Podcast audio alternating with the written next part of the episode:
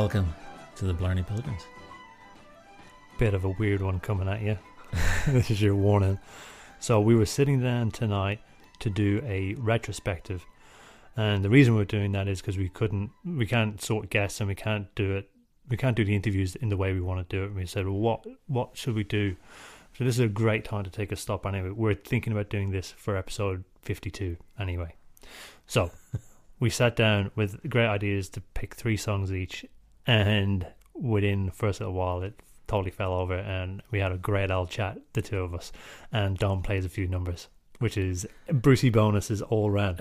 So look, this is an intro for the intro. I'm not sure how this is going to work. It's going to come back in with me and Dom talking, and then it's just going to continue. Look, it's something different. It's weird, as we said, so I hope you enjoy. Let's get into it. All right. Should I put the lamp on? Yeah, that's what I actually was standing up to do. This back lamp here, please. All right, so just for level, so we're in. Yeah.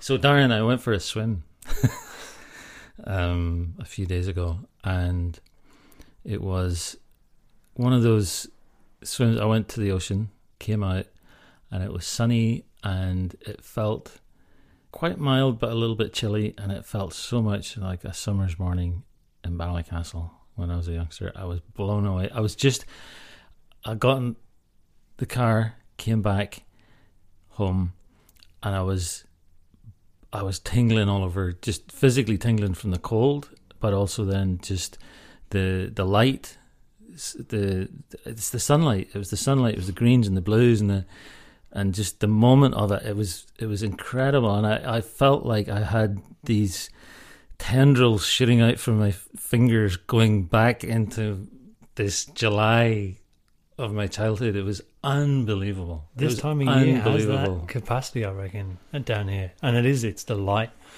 it's the chill. It's still there with the wood. You can feel the heat, like the warmth is coming through it, and you can feel that. You can feel the rays passing through and into you, and it's moving you into the day, into the sun. It was incredible. I went for a drive yesterday, actually, with my parents, and we went down Great Ocean Road, so from Bowen Heads down through Torquay, Lorne, Wye River, down as far as Skeens Creek. And I've been thinking this thought since I've been coming to Victoria, which is probably about 12 years now. And it is so like Ireland. If you drive down there on an overcast, misty day, you could be along the west coast of Ireland so many times. And I always thought it was me just being a bit homesick or whatever. My parents this weekend were like, oh my God, it's just like Ireland. And even further on, when we get down to, I know we spoke about this area quite a lot. That area is the Bay of Belfast is what it used to be called. So you got Carroy, Killarney, Warrnambool, yep, Port Fairy down that way, even more so. And this time of year, when you get, it's a warmer kind of day, so it feels like an Irish day, but it's still kind of cold. It's between 15 degrees and 20 degrees. So, like, on paper, that's quite warm, but because you're here in the context of being where we are, you're like, oh, Jesus, freezing. But I was back yesterday. It was beautiful. Yeah. Tonight, then, this is where, as we're speaking, it's Sunday night, and tonight, coming over here in the dark, at 8 o'clock, it felt like the first night where the autumn was suddenly shoop. It just felt very autumnal. The sky is clear. It's really chilly. There's a bit of smoke on the wind, and there's a dog barking in the distance. And they sound different this time of year. They do. They do. There was a dog barking during the fires. So let's get all the heavy stuff out of the way. So it was the fires at the start of the year, but when that smoke came through, there's a few days that came through. So Geelong, for anyone that doesn't know Australia, Geelong is on the bottom of Australia, and it's a little bit to the west of kind of where Melbourne and that urban area is. And the fires kind of happened to the east, and we got a lot of easterly winds just after the fires. But there's one particular day when the place was kind of brown when you looked out the window. But stepping out, that took me back to 80s Drogheda, in those first proper cold snaps in autumn, when all the chimneys, people have their chimneys lit, have their fires lit, and if you get one of those cold nights, and I don't know the science behind it, but it felt like there was a blanket, like it was being pushed back down, so the smoke sat really heavy across the town. I walked out and that's the smell. I was just transported back to the 80s in Drogheda, and a dog barked a couple of gardens across, and it had that arr, arr, arr. It was crazy. I could have been standing in my own backyard back in Drogheda in like 1984 or something. At the age of 4. That's amazing. It never ceases to amaze me. I feel like the day that something like that doesn't happen to me anymore is the day when I'm gone from the earth, right? Because it's quite hard for me to sort of disentangle. It's quite hard for me to sort of disentangle myself from the pull of that memory.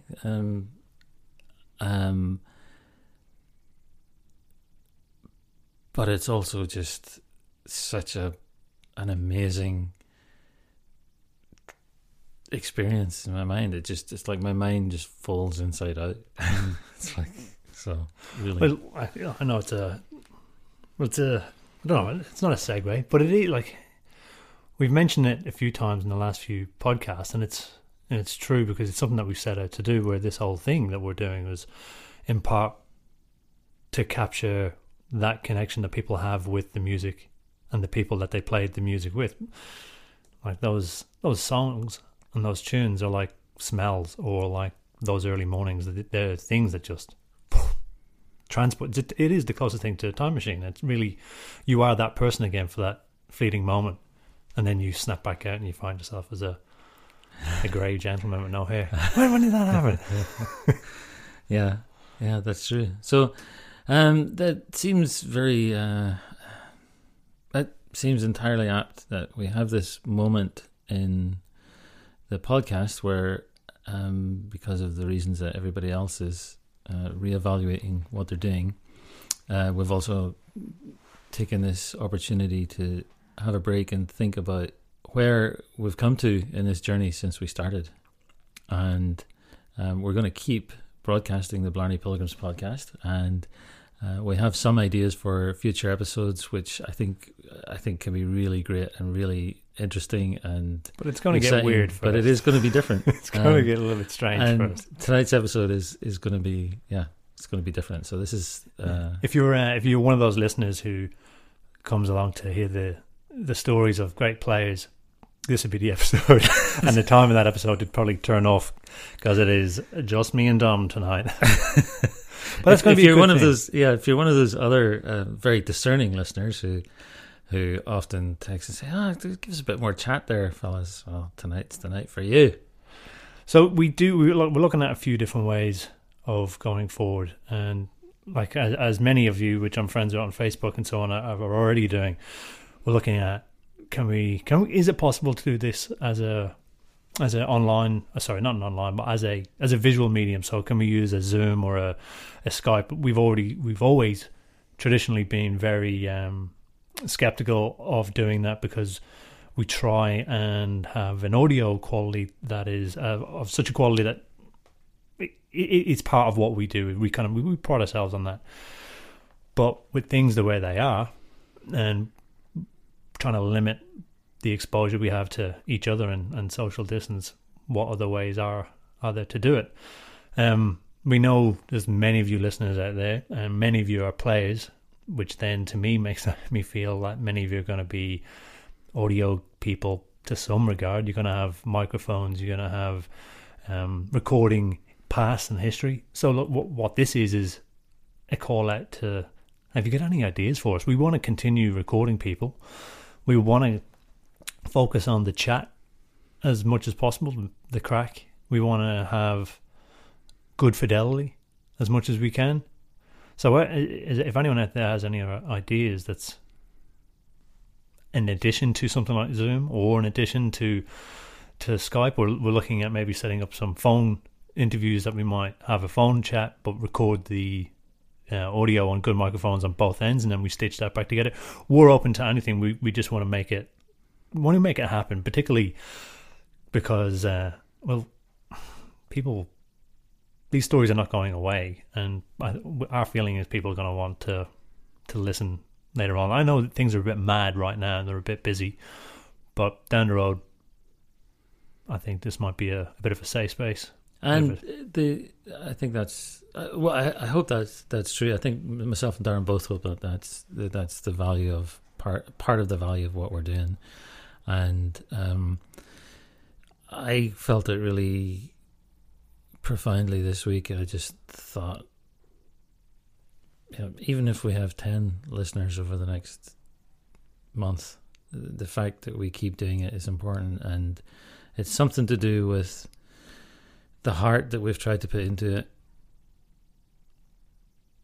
and the heart that we've got back from everybody who's taken part in it and also supported it. So hopefully, in keeping with that spirit, we'll be able to keep going. So anyway, yeah, there's a call out. If you've got an idea, you're like, hey lads, try this out. Whatever you got, Facebook, our emails all up on the website. Do all that kind of stuff because we need people. You might be someone who, like, I've always, I wouldn't mind being on a Pilgrims program. Like, this is the time we're willing to try. And then I suppose it's also a warning shot for anyone. Like, there's probably going to be an episode coming up pretty soon where it's a Skype chat. So it may not sound great, but we'll endeavour to have a bit of fun and capture the moment, capture the person that we're speaking with, because that's, in the end of the day, the most important bit. Yeah. So this week, what we're going to do, myself and Darren, is talk to you a wee bit about where we started and where we've come to over the course of our 42 episodes of the Blarney Pilgrims podcast. And before we get into that, Don, can I ask you a question? Mm-hmm. So how did you get into this kind of music? Are you taking the piss? No. I don't really know how I got into it. There's certain figures who are absolutely key to me getting into it, right? Honestly. So my Uncle Leo, who I have a recording of, and I'm hoping that I may drop in a wee bit of Uncle Leo in this episode. So is that on your mum's side, dad's side? So he was my mum's brother, one of my mum's brothers, and I managed to record him the last time I was in Ireland, which was a year and a half ago. And when you hear his voice, you'll hear that it's not the voice that I grew up with. So he's a lot older. Well, because he's a lot older. He was a lot older when I recorded him, and he'd just been sick. So what's interesting about it is he sounds quite frail, but there's still a spark in him. You know, he still has this spark, and he was always just a very strong personality, and he was very influential for me. Really, I remember him playing the accordion in our front room when my granny was staying with us for a while when she was sick. So he would be one. So he plays accordion? He plays accordion, yeah. Does he play whistle as well? No. And did you play with him much when you were... Not really. He always said I played too fast. We played... He's played... You've probably heard me refer many times to the Cultist group who played in Ballycastle. They played for 40 years and still do in a pub in Ballycastle. And he's played there for years. And... in a pub in Cushendall as well. So who would he have been chasing around with? He was chasing around. So the local players who he played with would be there was a core group. There was a fella called Lawrence McHenry who played the whistle. There's a guy called PJ Hill who still plays, who's a banjo player, and a fella called Dominic McNabb who's a fiddle player of some renown. And he unfortunately died maybe about a year ago.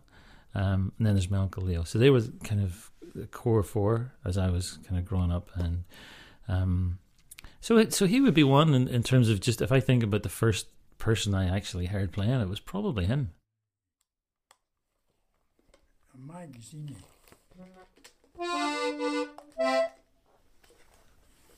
So speaking of Uncle Leo then, I did this recording with him, which we're about to hear, and this is a tune which he wrote himself, which I don't yet know the name of, actually, but I'll find out for the show notes. And you'll hear here just,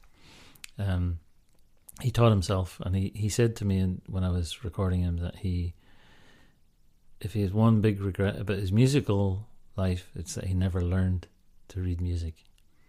And I find that really interesting given how many people that we've spoken to who come from a classical background who've felt that something of that background made it a challenge for them to move into the Irish way of playing, I guess, and way of learning. Yeah. So anyway, it's just a kind of interesting reversal, yeah. Does Uncle Leo play any role in your maybe want of getting a accordion for yourself? I you know, to be honest, bombshell. Okay, so look, here's now you're going to drop me in it. Nobody in our house knows about this. Nobody in your house listens to this. So it's safe to say that nobody will at the end of this episode. Darren's got a fiddle, and so of course I started thinking, well, I for some reason I have been finding myself, maybe it's just the sheer volume of material that gets posted on Facebook of people playing both a one-row melodeon or two rows and BC boxes and stuff. I think I want to give that a crack. I really do.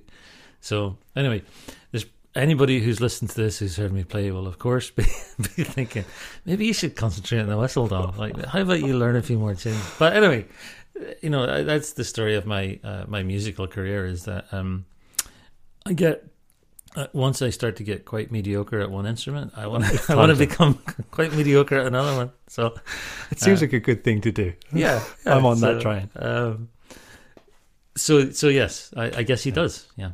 In answer to your question, so on to Leo. Here's a tune that Uncle Leo wrote.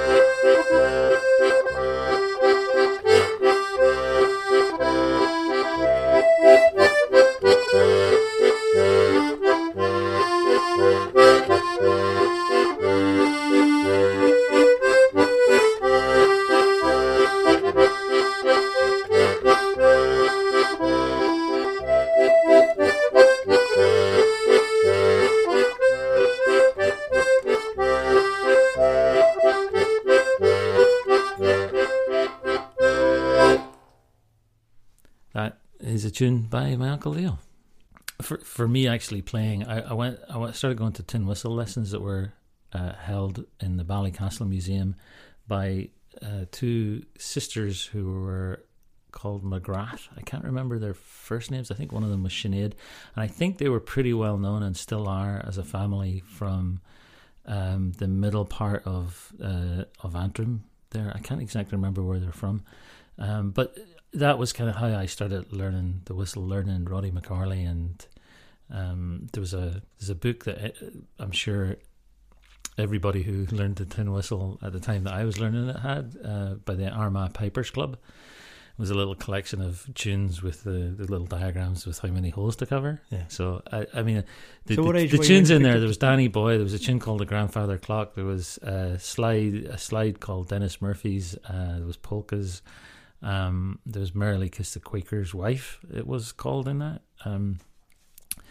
So anyway, that book is there, and so that kind of got me into a few tunes, and then the real breakthrough for me, right? Go on.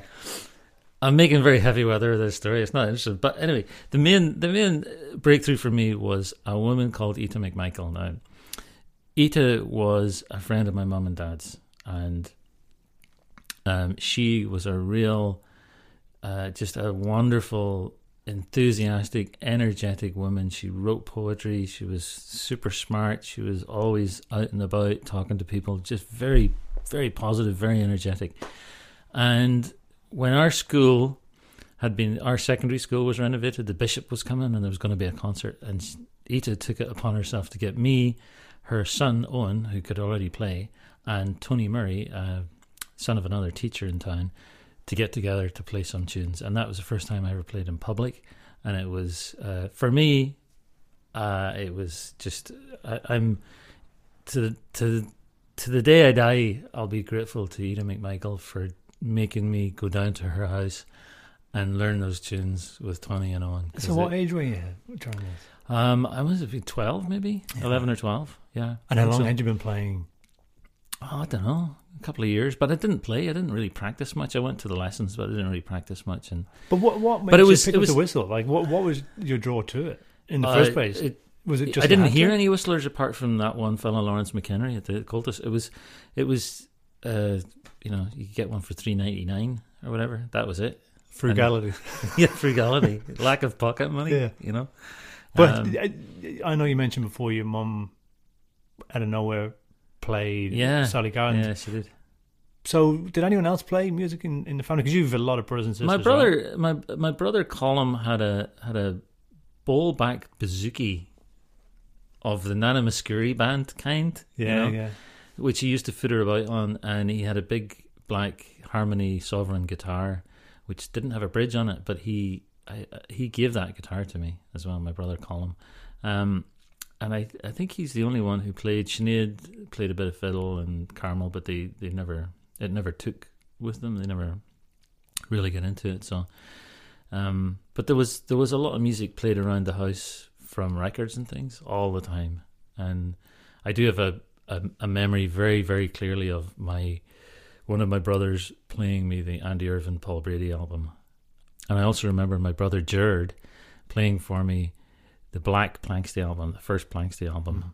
And I remember this because for some reason, I think maybe we were getting radiators into the house, so the house was all higgledy-piggledy, and the record player was in the kitchen.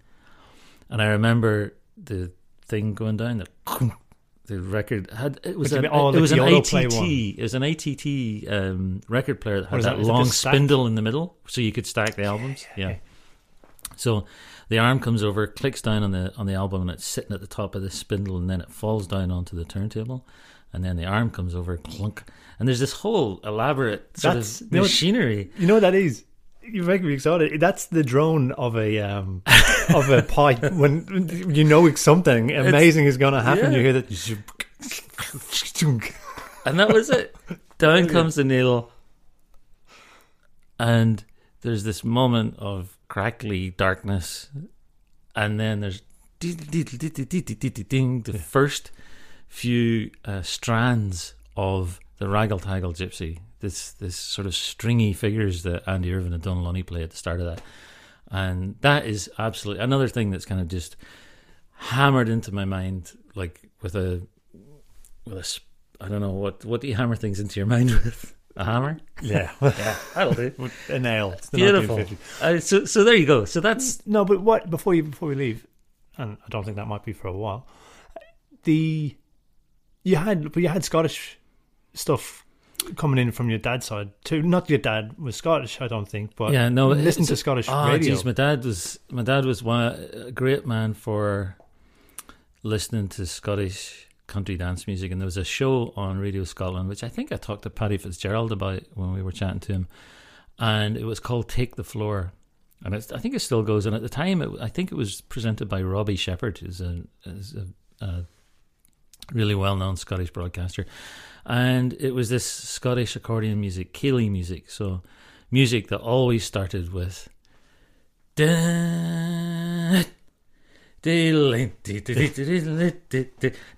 I never liked it. We always hated it. It was always on a Saturday evening after we'd finished our tea and we were doing the dishes, and my dad was sitting in the soft chair by the range, and he would sit there, and the radio was on his lap, and he would sort of drift off to sleep with the radio on his lap, and his fingers, we would sit watching his fingers just loosen on the radio, the grip, because if we could get hold of the radio, we'd get it out to the scullery and put it on Radio Luxembourg or something, you know. So what have you put on it? Sorry, go ahead. Well, and then the minute down you go, and you just get hold of the radio, and then my dad would be like, "Leave that thing alone." Like my dad and the remote control, always fall asleep with the remote control as soon as you got to change it. I'm watching that, right? We're not watching that. Yeah. Same thing. Yeah. So yeah, that was. So, but what else was happening? Was it because you were? If that's in the 70s, I'd imagine like mid-70s? I'm late 70s, early 80s, yeah. Was it just, what else was going on? Oh, there's also, so with with all my brothers and sisters, there was records around, right? So there was everything from ABBA to Barclay James Harvest. I went through a Barclay James Harvest phase, you know, like English soft prog rock type stuff. I was going to say very peculiar. I'm sure lots of people still love that stuff. I mean, I would go through these phases of whatever my brothers and sisters would bring into the house, I would end up listening to. My sister Carmel fell in love with Air Supply for a while. Because you're the youngest of a long line. I'm the youngest boy of 12. Right. So I've got two younger sisters. So there's a lot of things. Pick and mix there, easy. Have it curated for you on the way through. You know, and there's Danny Doyle. Whiskey on a Sunday, my brother Colum had that for a while. I remember there was a period when I was about 10 when I just couldn't get enough of that album. And what else? Just all sorts. There was the Johnsons. The Johnsons, do you know who they are? There was the Irish version of the Jacksons. Yeah, pretty much. They were like I think they were forerunners to the band that. They were sort of the forerunners to Sweeney's Men, kind of. No, that's not right. Scrub that. I don't even really know who they were either. Anyway, they had an album. I used to listen to that. And then my dad had all this other stuff. So my dad would order things. I think he wanted to sort of... My dad was a real believer in education for all of us children, right? It was like a huge thing because I think he felt... that he had been denied some educational opportunities just being a Catholic in Northern Ireland and stuff. So he was always trying to educate us. So he would also order these things from the Reader's Digest, these box sets. So we had box sets of great country and Western standards. We had Viennese light operetta. We had actual proper old big style opera like Wagner and stuff, all in box sets. So it's like all condensed. you had the up shop. The up shop being sent directly to you. Pretty much. We had the magic of Mantovani, the magic of Val Dunican. Yeah. There was a whole range of Val Dunican. Decca had this... I think it was Decca had this whole range of things, the magic of Val Dunican, the magic of Andy Williams, so all those. So I've been through them all. There's nothing that, there's nothing I haven't heard. Nothing. But what was going on at school then? Like, was that? So there wasn't much traditional music at school. The next great breakthrough for me was meeting my mate Alex Campbell, who we sort of bonded over a mutual love of Bob Dylan. He was into it and I was just kind of getting into Bob Dylan, and we then realised also that we could just have a great laugh by laughing at other people in sixth form and fifth form who weren't into it. Yeah, they were listening to Kajagoogoo and stuff. So that was the next thing. So then we played a bit, and I had friends Margaret McShane and Bronagh Scally and Clodagh Murray and Tony Murray, who I played with at the school concert. We used to play together in a pub, the House of MacDonald in Ballycastle, in this wee back room. And again, these beautiful memories of just going in there on a night like tonight, like a chilly autumn night. You go in, kind of a guitar wrapped up in bin bags and a mandolin in a duffel bag that Alex Campbell's dad had given me, with a flute and a whistle stuffed in it. And we'd go down into this back room, and some nights it would be just us, and other nights there would be seemed like 130 people crammed into this tiny, tiny room. It was. I mean, I look back on it now and I just think it was a dream. A dream. What a dream! And we went from there. Things got a bit difficult there, I think, because we once tried to play a version of Oblivious by Aztec Campbell by Aztec Camera. Sorry. It was Alex Campbell's fault, actually, because he was like, wait, you see this? It's an F minor that goes all the way up to the 7th fret, Yeah. And I think that was deemed a bit too jazzy. So that gig came to an end, but we were quickly snapped up by another pub just down the road, the Boyd Arms, and that then became our home for another year or something, 2 years maybe, and it was bloody brilliant. Was there much music in Ballycastle? There... No, I don't mean that in a bad way. I'm not saying if you could play, there mustn't have been much music. I know. But there were no gatekeepers, put it that way. Yeah. My memory of it is that there wasn't. My memory of it is that there was us playing in the pub. playing Irish stuff. And then there was the Cultist group on a Thursday night, which was older. And for me at the time felt pretty staged, you know. So that's my memory of it, is that there wasn't an awful lot. When I go there now, there's music everywhere. Like music everywhere. There's a young group that plays in the Cultist pub. Yeah. There's just people playing all over the place. Brilliant musicians. Better than I'd be in 100 years, right? So it seems like that's how I see it. And yeah, I don't know. I wouldn't be able to pick this, but I'll ask you anyway.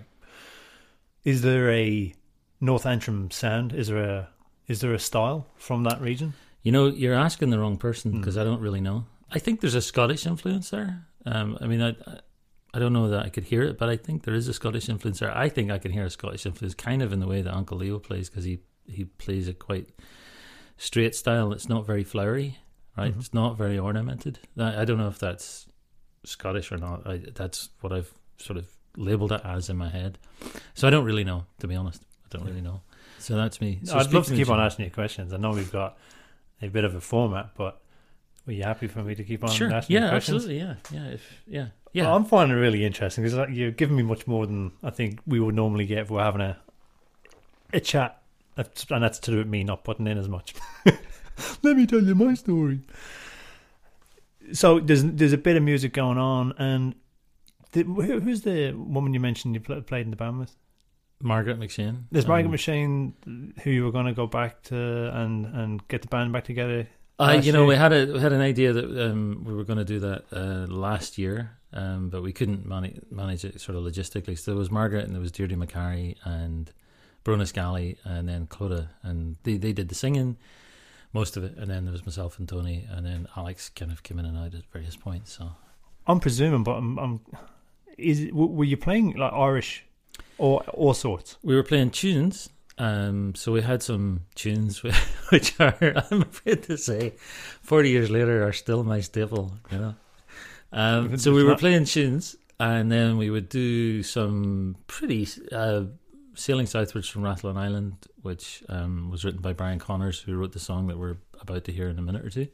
And we would do a couple of Fury Brothers things. We did a thing called The Leaving of Nancy, which was a Fury Brothers song. We did The Green Fields of France, The Town I Love So Well, those sort of pub standards, as well as a couple of Stockton's Wing songs that were a bit more up our street, that we felt were a wee bit more hip, and a couple of Clannad things I think we did. Because Clannad, early Clannad, before they went to the synthesizer shop, it was really kind of interesting and seemed a bit out there to us at the time. It did to me anyway. And then, because you then moved to Scotland. So I moved to Scotland. Right. Yeah. So that was when you finished high school, right? Yeah, yeah. Did you bring Irish music to Scotland? Well, there was a wee bit of Irish music before I came. In Scotland. Oh, it was a bit there. Yeah, no. Not did you bring it over and they're like, check this out. Is that like introducing the horse to America? Yeah.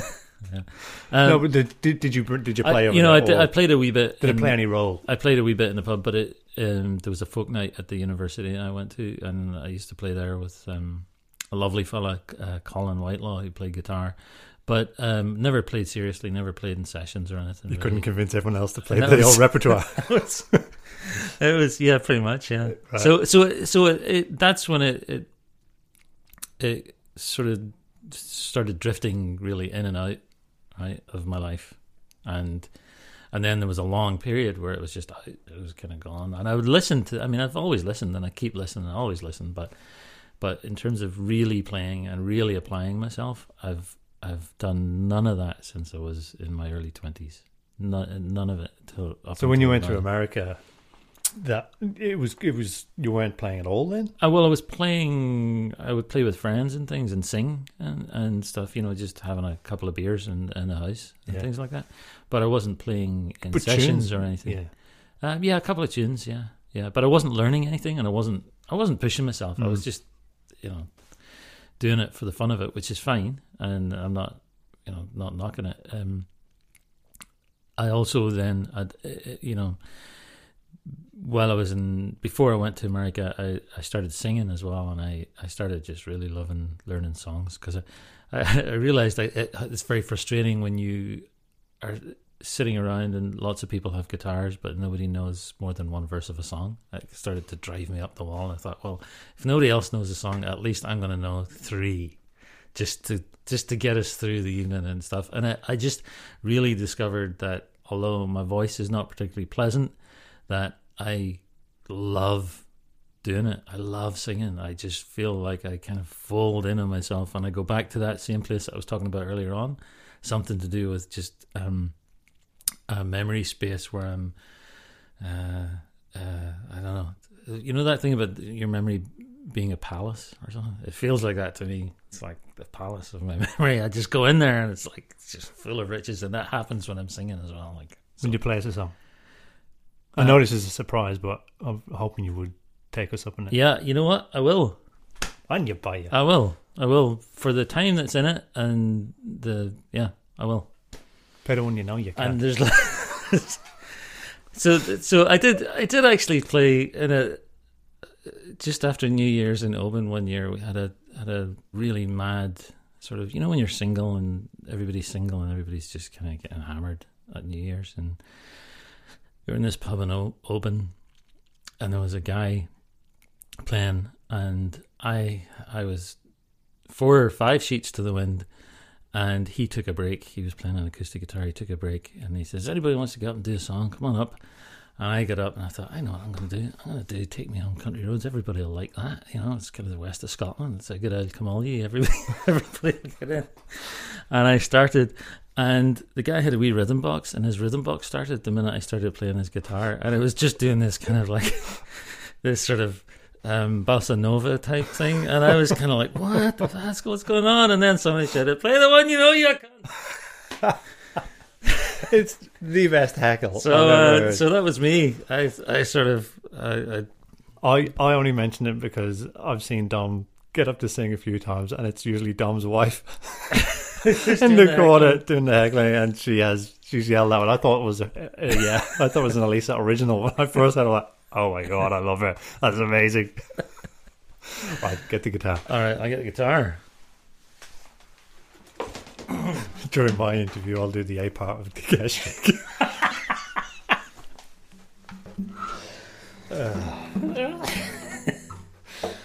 Hey. All right. I'm adoring this. I feel like this is a very bad idea, but I'm going to do it. Thank you, man. There you go. I mean that. So speaking of the memory thing, right? So this song... was written by Michael Marra, Scottish songwriter, and I met Michael Marra once in a pub in Glasgow, and he was at the far end of the bar, and I remember looking at him. There was a bar just near where the BBC was, and I was looking at him and I thought, I want to go over and speak to him, I want to go over and say hello. And I couldn't think of anything. He was having his pint, and I was watching him going down his pint, and I got another pint, and I was just watching this pint, like kind of mouthful by mouthful. I was like, if I don't go over soon, he's going to be away, and I'll never have a chance. So I went over and I said to him, Mr. Marra, and he looked up, and he was wearing he used to wear this berry, and he looked up and he says, aye? And I said, I'm just a great admirer of your songs, your work. And he said, thanks very much. And then I went back to my pint. Just, there was nothing. Stared into space. Bad. So you know, perfect, really. You know,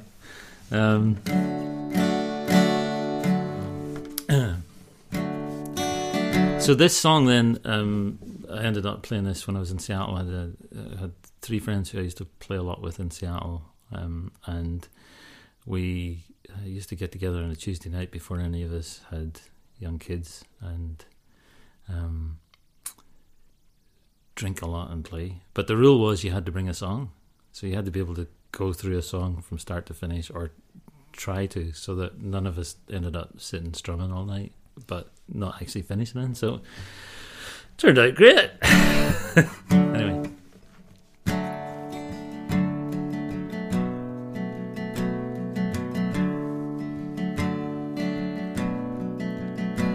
when these shoes were new, it was how do you do. It was whiskey and telling our tales. And when my shirt was clean, I was there to be seen. I had clear eyes and my smile never failed. All of my brothers that I met on the way, they were drinking by night, they were drinking by day. I restored to my eyes what was clear and was bright, and take me out drinking tonight. Take me out drinking tonight. Bluebells on matches and stands on the table, and the sweet smell of the luscious woodbines. Ah, Mr. McEwen, you will be my ruin. I say it, but I really don't mind. All of my brothers that I met on the way, they were drinking by night, they were drinking by day. I restored to my eyes what was clear and was bright, and take me out drinking tonight. Take me out drinking tonight. Well, I'm still smiling through the other stains on my shoes. The right is heavy, but the left it is light. If it's left up to you, take me out drinking tonight. All of my brothers that I met on the way, they were drinking by night, they were drinking by day. I restored to my eyes what was clear and was bright, and take me out drinking tonight. Take me out.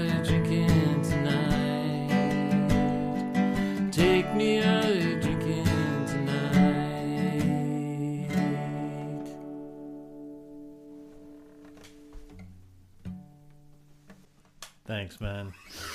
Brilliant. I'm going to get you to come in a bit. Thanks so much for doing that. Oh, drop you in it. You could probably see it in my eyes when you started talking about singing. I was sitting going, you better do it. Well, when did you start singing? I started singing because... this turns into like a list of people who I've been lucky enough to hang about with, and just these beautiful friends that I've had all my life, right? But that, like my friends Hilary and George and Ian and Frank McCulloch, who was a great guitar player, friends in Scotland, yeah.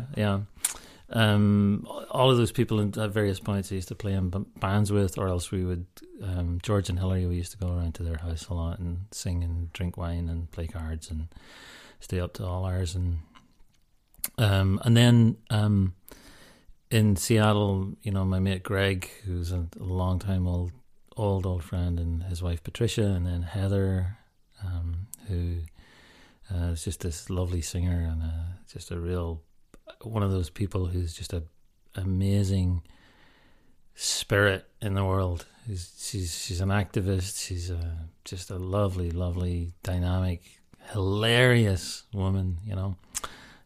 Bit like Elisa, my wife, and then there's another friend Jim who used to play with in that wee band too.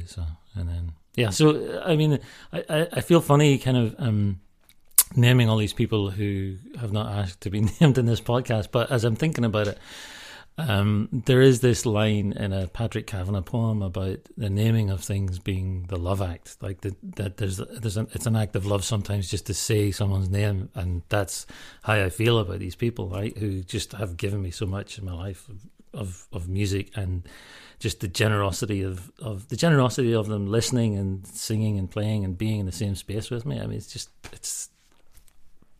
I get that. Gorgeous. When the first time I heard you sing, I was struck straight away by how you sung in your own accent. Well, no, and it goes off what you were just saying, right? There's an intense authenticity authenticity, that's the word. And I think it comes from what you were just saying then about your friends too, but you're also singing in your own accent, and it doesn't matter what song we're singing. Like, even if you and I are singing Stew Ball or something, it's delivered in an Antrim accent, but you're a fellow who's lived in Scotland for such a long time, lived in America for such a long time, living here. Was that something that you tried to do when you were learning to sing? You know, do you know what I'm asking? I do, totally. Yeah, I think I mean, it's not like I think that carefully about what I'm doing. It's not like I see myself as being an artist, right? But I do think about it. Yeah, I guess I do think about it. Yeah. So in answer to your question, at some point, yeah, I didn't want to sound like an Irish person singing with an American accent. It's not like I ham it up. I just try and be mindful of the way that I'm saying things. I'm really envious of that, I think, because I lost... Well, my Drogheda accent was a... And I hope I don't offend anyone from Drogheda, but it wasn't something to be overly proud of when you left Drogheda. And even if you were in Drogheda, to have a strong Drogheda accent had you marked as like, you would be looked down on by a lot of people by having a stronger accent. I mean, like, I think that's just the way. More, you'd be maybe more working class. I was pretty much in the middle, so I had kind of a working class accent, but not working class enough to fit in with the lads that were kicking the shit out of me, and not enough with the toffs that were looking down on me. So I think, I don't know if I changed my accent on purpose. No, sorry, I know I didn't change it on purpose, but I know I let it flow out of me easy. I didn't hold on to it. Does that make sense? So I didn't give it away. It was when it was being tugged at, I let go of it quite easy. And years later, particularly now when I'm approaching singing, and even songs that I try and sing it in my own accent, I feel like I'm such a sham. I'm like, I've got no voice, because that even now, going back to what I think I probably would have sounded like, feels like I'm putting on somebody else's skin to sing it. So I feel like a fraud in my own accent delivery, because it's not the... I don't know what I've got at the minute. Like, to my ears, it sounds like a Drogheda accent. I get told all the time I sound Australian, so I'm lost. And when I sing in an American accent. I suppose that if you were to sing in an affected Drogheda accent as best you could pull it off, that would be an affectation, right? That would be you being a fraud. You singing in the voice that comes naturally to you now. Yeah. Right. That's the real thing. That's the moment that you're in. That's the moment in your life you're in, right? With all the years in Australia and all the years since. So I suppose that's why I asked you. Did you have a feeling like that, like what I'm going through? I know what you mean. Like at school, for sure, there was. I mean, accent is one of those things. It's just another tool for social stratification, right? It's a way of people kind of singling other people out, right, at some level. And so I'm sure that definitely happened, you know. But with regards to singing, when you were starting to sing, because it sounds like you started to sing by the time you were in Scotland. You weren't singing when you were in Ireland, so you were in Scotland. Aye. So I'm maybe projecting, but I'm imagining as well that some of those ideas of identity were coming into play, like singing in your own accent. Like, I don't know. Maybe it's because the Northern Irish accent and the Scottish accent share some similarities. Right. Maybe it wasn't so much of a thing. Maybe it was. Like, yeah, did it enter you at all? You don't remember. I don't really know, to be honest. Yeah, I don't know. I was more just thinking, like, can I learn words? And then come out. And get them to come out when I want them to, right? When somebody's actually sitting, waiting for them. You know what I mean? Yeah. It's like having a bakery and there's lots of people queuing up outside for buns, and you actually don't have any. You're just like, I know this is a bakery and I know that we said we'll open at 8, but actually we have no buns. No buns. Yeah. So, well, what about you then? Like, when we started this, we had this idea that you were sort of approaching Irish music, quote unquote, for the first time. Is that how you see it now? That's where you were starting from? Yeah. So, yes. But I suppose it's a bit complicated. I think for me, a lot of it was tied in with an identity as well. And not... So did Irish at a very basic level all the way through school, and then as soon as I finished school, never used Irish again. Never played Gaelic really, never played hurling really, like a few games here and there, but so that I didn't have that. Didn't have music either. Coming from Drogheda, like I mentioned before, it's not quite Dublin. It's also not the culture. You're also not. It's not the country. So from Dublin, people from Dublin looking at me, it was like, you're a culture. When I was in Drogheda, anyone that was from the country would just be like, you're a scumbag. So I think for me the whole time is this reoccurring thing of being like, just in, like, not being able to suit any mass group at all, and not really identifying with either of them within it. I was lucky, like you're mentioning people, like when I was a teen coming up, I was really lucky to meet a couple of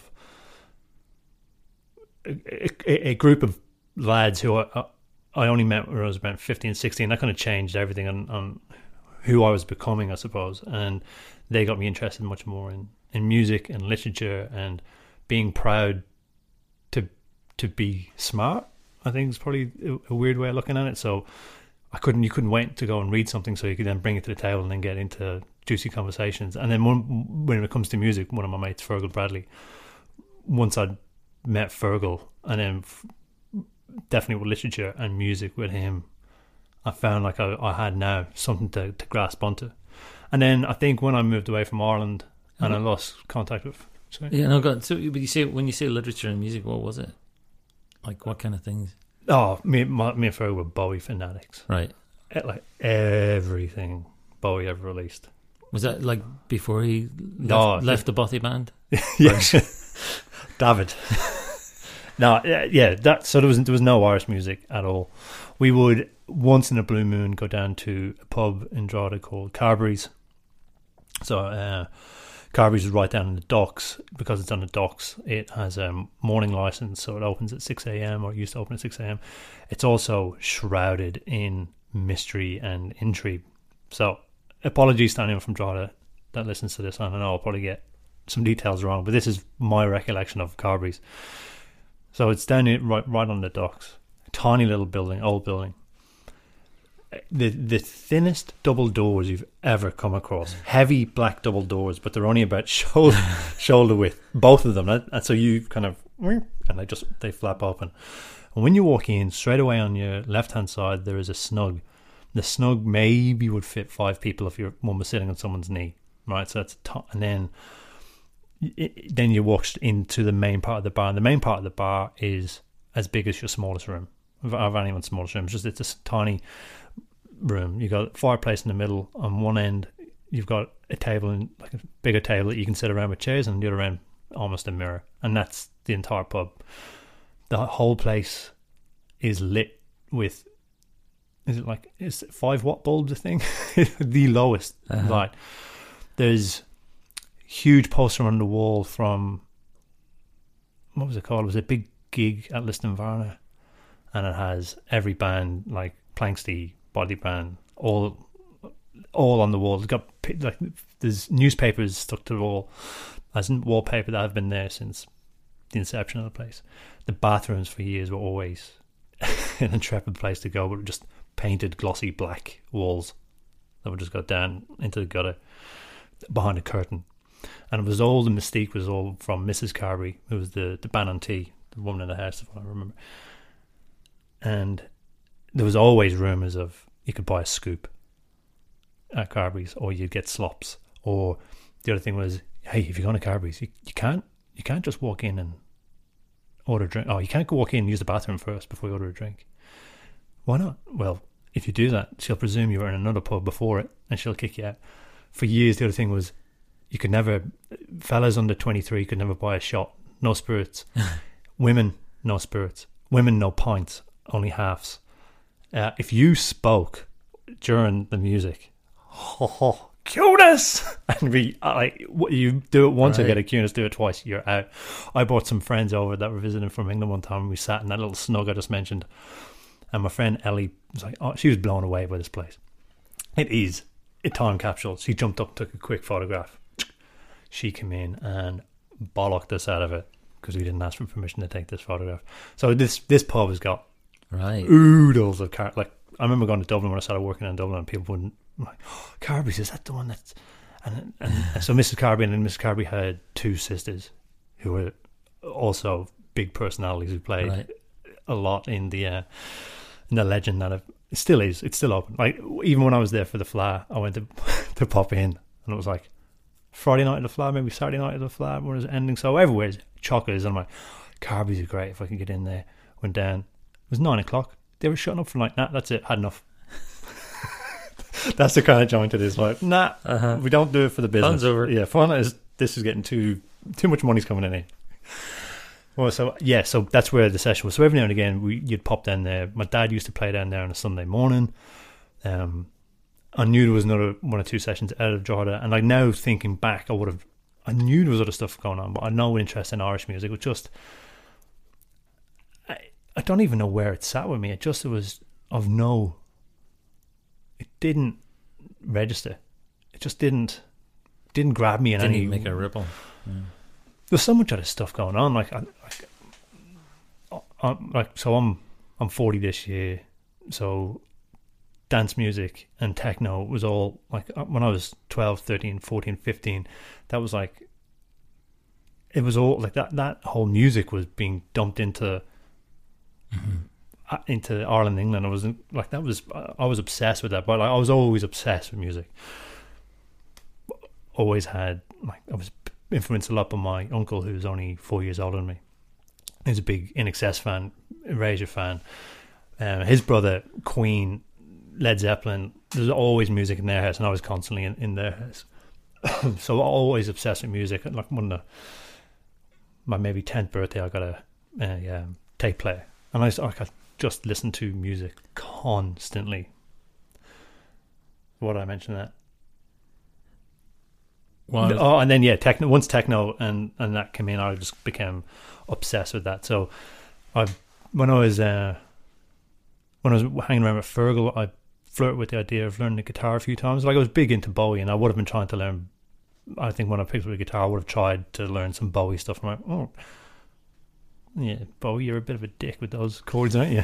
What's wrong? Chords going past the third fret. Yeah, I'd begin it, but it was always, you thrown out of Tom and Eels for that. But it was always the techno, electronic dance music that had me pulled in one particular direction. I think I've mentioned it a few times in the podcast that I now that I've got into traditional music, American and Irish too, there's a lot of similarities there. Their instrumental, repetitive nature, like, and particularly I know I'm drawn to those longer tunes that are drawn out, the ones that really get you in a trance. Those what I didn't know before, those slight shifts in key that just make you well, it makes everything. It can make a song extremely sad. It can make the change extremely exhilarating. That's all the similarities that I knew and I was familiar with from techno and dance music, and now seeing it in traditional music. Mm-hmm. So, going back to your question, yes, this is me really coming to it for the first time. And if for anyone that didn't know, I have gone through traditional old time American music just before this. So in the last 6 years. And I should say, for the benefit of any listener who isn't aware of this, Darren doesn't do things by half. I'll sort of stick my toe in for a bit and go, it's not bad. Darren's in there. Like, I mean, you just You absolutely do. You dive in, like, just the whole way. You gotta taste it. Aye. I don't know. I can't appreciate. It's not appreciate. I think you have to learn to like it. Like, I think the most simplest analogy is, and I think most listeners will be able to kind of find something in this. It's like drinking Guinness for the first time. And then many people are probably going, oh, I didn't like it. Well, that's lots of music like I haven't gone back to. But nearly everyone that drinks Guinness, the first time you sip it, probably old beer, you sip it and you go, oh, thought it was going to be better than this. And I think that's how I feel about lots of things. And it's not until you find that acquired taste that you You're never going to find it. Like, how are you going to find it? I don't know. I found that with buying albums. I think I said it to you before. It was always the ones where you bought it, and you brought it home, and you stick it in. It was brilliant. That you never listened to again. They were too good too soon. Inevitably, it was the one you bought, and you went home, you stuck it on, you went, oh no, I spent €15 on that, or £15 on that. Well, I bought it. Guess I'm going to play it again. I'm going to play it. And then that is an album. That is the album. And I've so many, like, I've gone through all these different ones in my mind. There's so many. Give me one, one album. The Bends, Radiohead. Right. Okay. Had to work on that. Oh, amazing. The album that Gish was on for Smashing Pumpkins, I remember buying that too, going, like, now I still, like, I don't think it's a great album now, but I was like, that I miss that. But you listen to it. I listened to it over and over. It's actually probably easier to remember other ones where I bought it. I'm like, this is going to be brilliant, and it was. But I didn't bring anything to it, and that's why Fergal for me was a dream come true, because Fergal would also do the work on these albums. Right. And like, so then you've got these.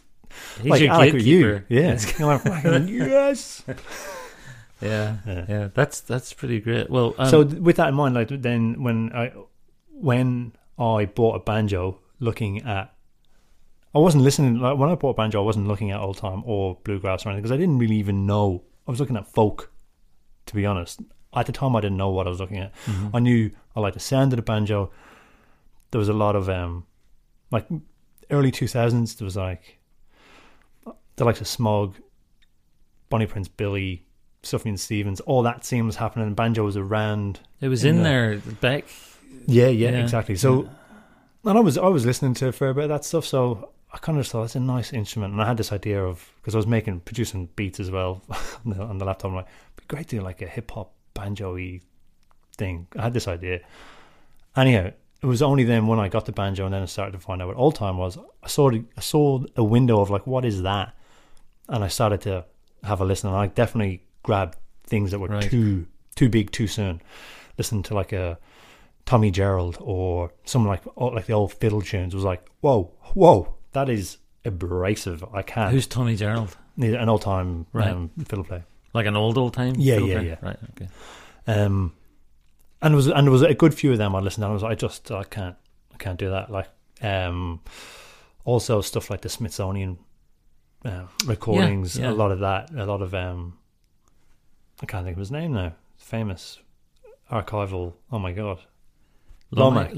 Like those Alan Lomax stuff. Yeah. But as much as that repelled me, I knew, okay, I see what's happening here. I just need to. Did you play anything before that? Nothing before the banjo. Yeah. So the banjo is the instrument that sort of opens up playing for you. I say nothing. Like, I've made music on the computer. I could record chords or finger picking. I could finger pick enough for 4 bars and then cut and loop. Yeah. So I could produce. Same on a harmonica, make enough. So I could get it together enough to make really bad whatever music I was making. But this is the banjo was the first instrument I went, right. And so it's playing the banjo and singing as well. So singing didn't come in for ages. Right. So singing was only when I met you. Right. I sang to you. You were the first person I ever sang in front of. Really? Yeah. Remember that day the day you came up here when we first met. Me and Dom had a first date. Everyone. So when we went on our first date, it was when Dom called round to my house, and we went down to the pub. And I'm sober a few years now, so I sat there and drank lemon lime bitters, and Dom had a beer. So that was like a proper date. And then on that, it was like, oh well, both of us like music and we play music. We should hang out. So Dom called round to my house there one day with his guitar. So this is 2 grown men that I've never really met before, now sitting in our kitchen, incredibly sober. Right, yes. How do we do this now? This feels very strange. It did for me. I remember it was an extremely hot day, and I was living just down the road. We were at the house just down the road. I came out, and there was nobody on the street. but there was like a 90-mile-an-hour wind, and it was hot. It was like being under a hand dryer, and I was like, and we'd only been in Australia for like 3 weeks. I was like, Jesus, this place is, I'm never going to survive this. There was like dust and leaves blowing in my face. I was kind of traipsing up to your house going, this guy never even has a drink. Jesus, I'm not going to get through this. This is going to be no crap. And here we are. Here we are. So that's, all right, so... Yeah, that came later. Yeah, and not only I think that came again because it's these things I'm finding out, like with Blarney Pilgrims, and we'll speak to someone and you'll go, oh, that's. I mentioned it with Rob, and I think we mentioned it with Rob Zielinski, and we mentioned it I think during Arlene O'Brien and Mary McNamara around like a particular CD make or record come out, and it changes things, and then a style is known because of that one thing. Yeah. And I had to find out the hard way too with kind of old, and I fucking hate old time it's just the worst name for a genre. Anyhow, I found out too at old time that there's a whole lot more to it than meets the eye in first time looking at it, because as soon as you use that name, right, old time, you're served up a certain type of content. Right. I'm definitely talking about in a digital age. And it was only in the last, say, 3 years where I started to find a whole other side of it, like particularly looking into Lomax and that, where there's a lot of singing and singer-songwriter banjo players, right, and solo banjo players and fiddle players with songs, which is completely different than the thing I thought I was into in the first place. So I think it's really, well, I feel pretty lucky to have bumped into you at a point where you were just starting to sing, because I feel like that's such we've experienced this with the people who we've interviewed who play, but also the ones who sing, particularly the ones who sing, that it's such a profound human experience. And when to go back to when we were thinking about what we're going to do in this episode, I was thinking about all the people who we've actually sat and had play and sing for us, and the singing is just—it's I don't know—it's so elemental, and it's so profound and humbling, and you're opening yourself up, and so I think the singing is—it's a funny one. I'm going to say something. I don't know if it's universally felt or if it's just me. Anyhow, no one thinks about the practicing of singing. And I say no one. I had never and still don't think about the practicing of singing. It's almost like singing is just something that you can do or you're good at. And I don't know if that's... like you're looking at me quite deadpan, but I don't know if that's because I'm... No, I'm just listening. Yeah. So when I started, like I'm not saying I'm very good or all good, but I was bad when I started, and I practiced and I got better. Right. That for me, I know it sounds so silly, was like, oh shit, you can get better at this. Like what you've got is not... Oh, and it's like, of course, when I pick up a banjo for the first time and strum it, that's not how good I'm ever going to be. Yeah, so why would you ever... I know, but I know what you mean. Like, it would be it's one of those things that you kind of, I guess, because you use your voice for speaking, right? So you think, that's whatever comes out honking through your nose, that's all you got, you know? And it's it's such a personal thing to practice, right? So if I'm here, my family's here, I can sit down with the banjo and I can kind of put on a bit of a some blinders. Maybe it's a bit rude, but I'm just practicing. They can be in the vicinity, and I'll just practice. I'll even learn new tunes. That's much of a wanker I am. But when it comes to singing, I become so self-conscious when you're practicing singing. Like that's right. Like I need to, like this studio, I'd need to come down here and then I can lean into it, but it's not something that I feel free enough to do in front of anyone or my family. And I also think it's something you forget about. I forget to practice because it's easy to learn tunes, and then you'll have a campfire or I know that tune, I can sing. You wouldn't do that if you hadn't picked up the banjo in 6 months. You wouldn't just be like, oh yeah, I can play. Maybe, actually, you know what? You would. No, but I know what you're saying. There's a couple of things that occurred to me there as you're saying that, which is about the fact that when you're singing, you're making music with your whole body, right?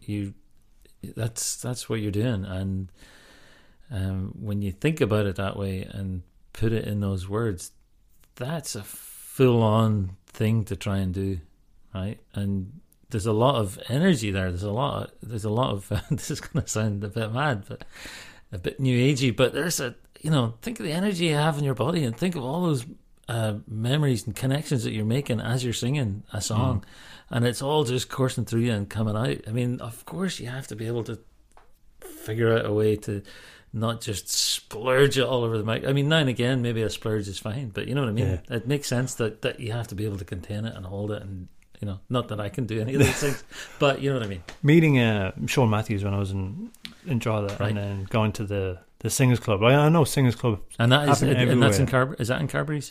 That particular one is in Carberry's. Yeah. I think it's around a few other places, but Carberry's is where it's happening at the moment. And I know they're common, but I was so moved when I was watching that, and I still haven't tried unaccompanied singing. In another part of my mind, it's segmented away, which I don't really acknowledge, is I've always had this. I reckon to be a stand-up comedian or to try doing stand-up would be my Everest, and I'd love to give it a crack. I've been saying this for 20 years. I've got nowhere near it or even started to even think about it. But it's that Everest. And I remember when I was watching, on the second time I went down, watching again, thinking, this could be my Mount Kilimanjaro. Maybe unaccompanied singing could be a step for me. Not to do it, but I do have an urge in me to just knuckle down, learn some tunes, learn some songs, and do some unaccompanied song. Yeah. Well, should we hear a bit of Sean Matthews? Do you want to hear one of his songs? Should we play one? Yeah, the first one. Yeah, Dooley Gate. Yeah. He mentioned that when we. You know what it's like. You're sitting there and you're speaking with someone in an interview, and they give you information, but because your mind is so distracted with all the other things that you need to be doing, it was only gone back to listen to this, how much it resonated. He's singing about my 500 meters. Like, all those things he's singing about is from the land that I grew up on, that my granddad spent time on. Right. It's incredible. It's just incredible that those guys are archiving these songs in the tradition, in the medium is the tradition and it is the story. It's incredible. It really is. Let's hear it. Come, lads and lassies, pay attention, and to you I will relate concerning all athletic men who came from Dooley Gate. Owen Riley and John McLaughlin were two men of courage bold, and they challenged one another to a race upon the road. 'Twas a Tuesday night at 8 o'clock this great event took place, and thousands came from miles around to see this marathon chase. You may talk about Jim Fagan or O'Brien from Donabate, but none of them could hold a candle to the boys from Dooley Gate. Now the journey for this great event, it was a mile or more, from Samson's Lane to the Coolah Bridge and down by Moore's Door. Says Riley to McLaughlin, now for beer my throat does thirst. Says Chas Smith, I'll give a gallon to the man who comes home first. When the orders came from the starting line, each man he stacked his clothes.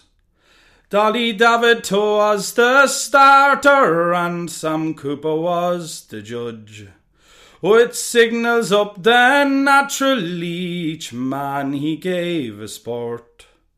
But O'Reilly found himself behind, the wind caught in his shirt. And around by Keelahan's corner as the kids did roar with Lee. And they got a great reception as they went round Riley's tree. But 'twas on the homeward journey that the sport it soon began. For the kids they roared at Riley, go and catch 'em if you can. But Riley he was punctured then and almost choked with dust. All along the route you could hear them say the Thatcher's coming first. For McLaughlin had the staying power you could see throughout the race. And Riley done his utmost but he couldn't stand the pace. And with a burst of speed in his hour of need, away with the wind McLaughlin went. And he ran right up to burst the tape and win this great event. You may talk about Jim Fagan or O'Brien from Donabate, but none of them could hold a candle to the boys from Doolygate. So I think I'm really happy actually we end up on the show before we finish. We spoke about my voice and me finding my voice. Like, Sean is the real deal. I'm going to swear again, but I fucking love what he's doing. He is, and I'm sure there's other people doing it, but Sean's the one in my radar. He is the one speaking in a Drogheda voice, telling Drogheda stories. He is not trying to be anything else. He proudly tried it, and I haven't seen that done before. In my memory, I can't think of anyone that has put in front of them that I'm from Drogheda. Mm-hmm. This is my voice. I'm telling Drogheda stories. He's constantly putting up stuff that's from around the town. I don't know. I feel like he. I feel in my mind, hopefully gets the traction, because I think he is and he should be doing what kind of like Blind Boy is doing for Limerick. He is, he's the voice, and he should get more recognition. Not recognition, that's not the word, but it hits me on a very real place. I hope he keeps going. I'm really looking forward to seeing what he does down the road. And I think he is, honestly, I reckon he's got the personality and the talent to lift the whole area. Not that it needs lifting, but he's young and yeah. Great. Just that voice, man. Like, that's... I could never sound like that. You know what I mean? Like, that is exactly how Sean is. Like, when I listen to that, I feel like I'm having a chat with him again. Right. And I fear that now if I was to set off to do... on a quest to say, all right, this time, 6 months, I'm going to stand up and do my first unaccompanied singing. I couldn't do it because I don't have a voice. Aye, but in 6 months you will have. If you're thinking that you're going to do it, you will. And it's not like it comes out on day one necessarily. No, right? But is it authenticity that comes from something that's natural? I'm in my own head before I even get going because I don't have an authentic voice. But that's the enemy of any artistic pursuit. Is it? As I that inner voice that shuts you down before you even get started. I mean, come on, Darren, you're talking to me here. You know how many ideas I have that I have died on the floor of my office. So I mean, like, I just, I mean, that's a constant battle for me, right? But the point about authenticity is really that it's not necessarily that it's your first unpracticed utterance. It's, you have to sort of learn how to... That's fair. Yeah, you have to learn how to speak. And that is actually... to sing. That's why I've gone back to when I was asking you some questions about when you were learning to sing, is how much you had to do. And not if you didn't need to do much work on it, then you're just probably lucky. But that's why I was asking. I think I want someone to turn around and say, yeah, it's bloody hard to sound like yourself. You know, there's two or three singers who I used to play with in Scotland. This guy, Frank, who I mentioned earlier, who's a fabulous guitar player and a great songwriter and singer. He has just this beautiful, deep, dark Scottish voice that sounds like the voice that would come from a... I mean, this sounds like a terrible Scottish cliche, and I apologise, but this is what the image in my head. It sounds like it comes from a whiskey cask. Like the dark whiskey cask. It's just this gorgeous voice. But he's practiced. He's worked at it. He's, you know, I think it, I mean, I'm sure, you know, Kate Burke or any of the people who have sung and sing for a living who we've been lucky enough to talk to would talk about how you have to work at it to be able to use it to express the things you want to express the way you want to express them. Yeah, I guess. Actually, I'm thinking about it. I mean, I'm a hacker, right? I've done no work on it. The one thing that I have when I sing that is real is just that it connects right fucking 100 miles an hour to my heart. Mm. Just like thinking about Sean and when we were having a chat, it's actually interesting, and it's something I should try and remind myself more of. Sean's interview in particular was there was a lot of themes that were very similar to that. Those few things I've mentioned about identity, not feeling like you're a part of the music. Maybe it's just being from Drogheda and not having it's part of the pale or whatever. It's not as cool as Dublin, which kind of has that kind of working class hero music. The Dubliners, there's that happening there when we kind of maybe missed it. And Sean, as he said in his interview himself, like he worked at this. He wasn't singing this kind of music. He started to study it. So I suppose, apologies to Sean if you do hear this. Dairy Farm, presume. Too. Yeah, exactly. Yeah. It takes work, and I shouldn't presume for a moment that it doesn't take a shit ton of work to get to having your own voice. But neither should you assume that that's beyond you. It's not. It's absolutely not. You have a body. You have a body. You have words in your head. You have a heart. You know. It's. If I can learn the A part of the Kestig on fiddle, I can do anything. You can. Right. So there you go. And we didn't really know how we were going to end up with tonight's conversation. Out of everything, yeah, we got Dom to sing, and for me, I'm delighted.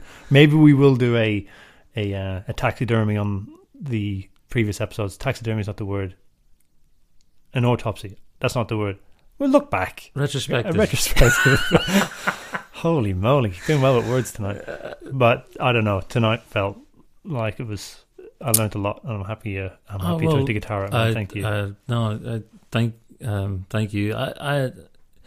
I think in all of this, and this is the bit where I definitely will probably start crying.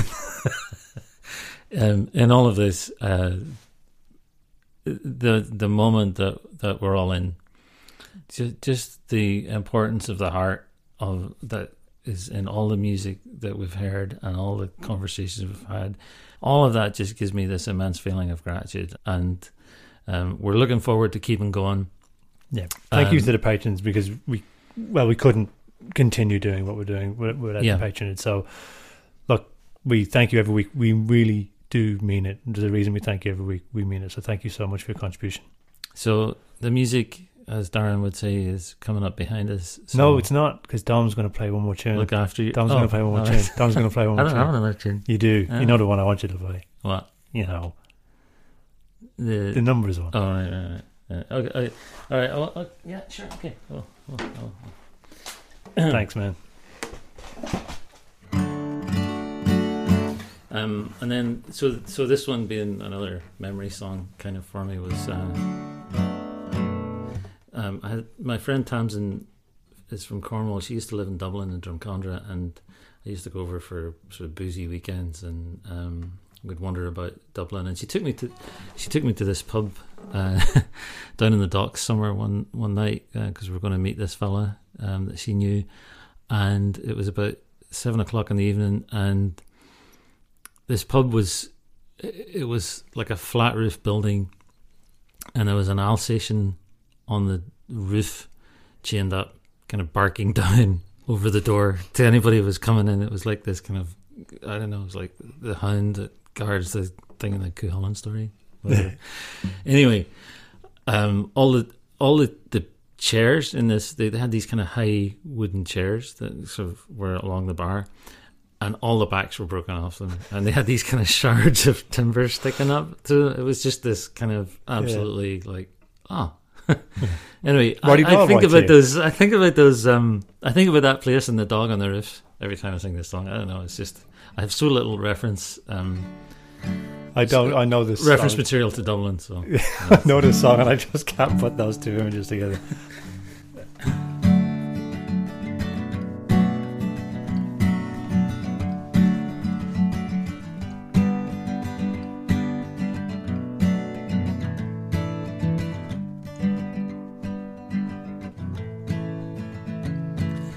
As I was walking through Dublin City, about the hour of 12 at night, it was there I spied a fair, pretty female washing her feet by candlelight. First she washed them, then she dried them over a fire of angry coals. And in all my life I never did meet a maid so neat about the soul. 16, 14, 12, 10, 8, 6, 4, 2, 9. She had 19, 17, 15, 13, 11, 9, 7, 5, 3, and 1. I stopped to look, but the watchman passed. Says he, young fella, now the night is late, and away with you home now, or I'll wrestle you straight away to the Bridewell. To look from the Spanish lake, hot as a fire of angry coals, and in all my life I never did meet a maid so neat about the souls. She had 20, 18, 16, 14, 12, 10, 8, 6, 4, 2, 9. She had 19, 17, 15, 13, 11, 9, 7, 5, 3, and 1.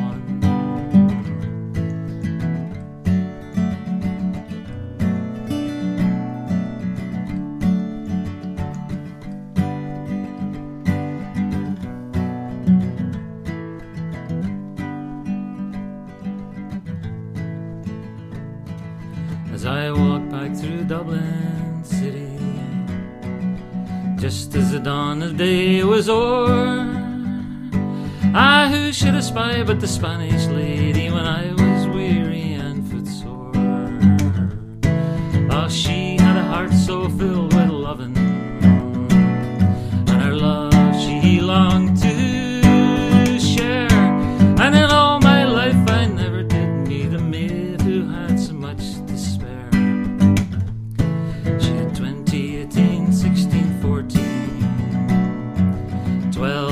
6, 4, 2, 9. She had 19, 17, 15, 13, 11, 9, 7, 5, 3, and 1. Well, I've wandered north and I've wandered south, by Stony Batter and Patrick's Close, and up and around by the Gloucester Diamond, back by Napper Tandy's house. But old age has laid her hand upon, cold as a fire of ash she coals, and gone is a lovely Spanish lady, neat and sweet about the souls. And around goes a wheel of fortune, where it rests now wearies me. Ah, pretty girls are so deceiving, sad experience teaches me. She had 20, 18, 16, 14, 12, 10, 8, 6, 4, 2, 9. She had 19, 17, 15, 13, 11, 9, 7,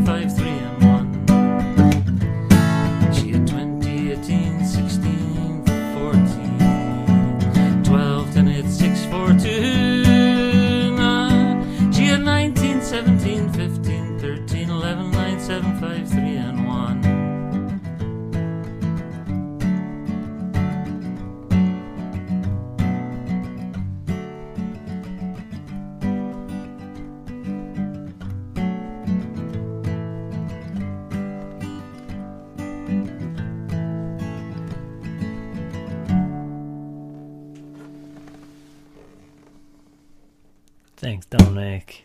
So that is the end of it. Look after yourselves, everyone. Remember, social distancing does apply to you. It's not just for other people. I should note, myself and Dom are sitting, I reckon, almost 2 meters apart for tonight, which is a bit weird. Normally, and no hugs. No hugs. And if Dom had have cried in that last bit, he would have been on his own, like he always is. And anything else? Yeah, watch this space. If you do have any brainwaves for us and what we should do in the next few weeks, let us know. We're open to ideas. We're looking forward to talking to more people, getting more stories. But look, if you've made it this far through this interview, thanks for sticking around, and we'll catch you next week. Watch yourselves. Good luck. All the best.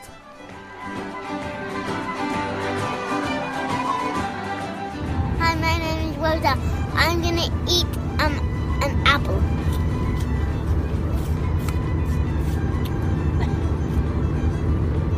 Please give Dominic and Darwin 5 stars. Thank you.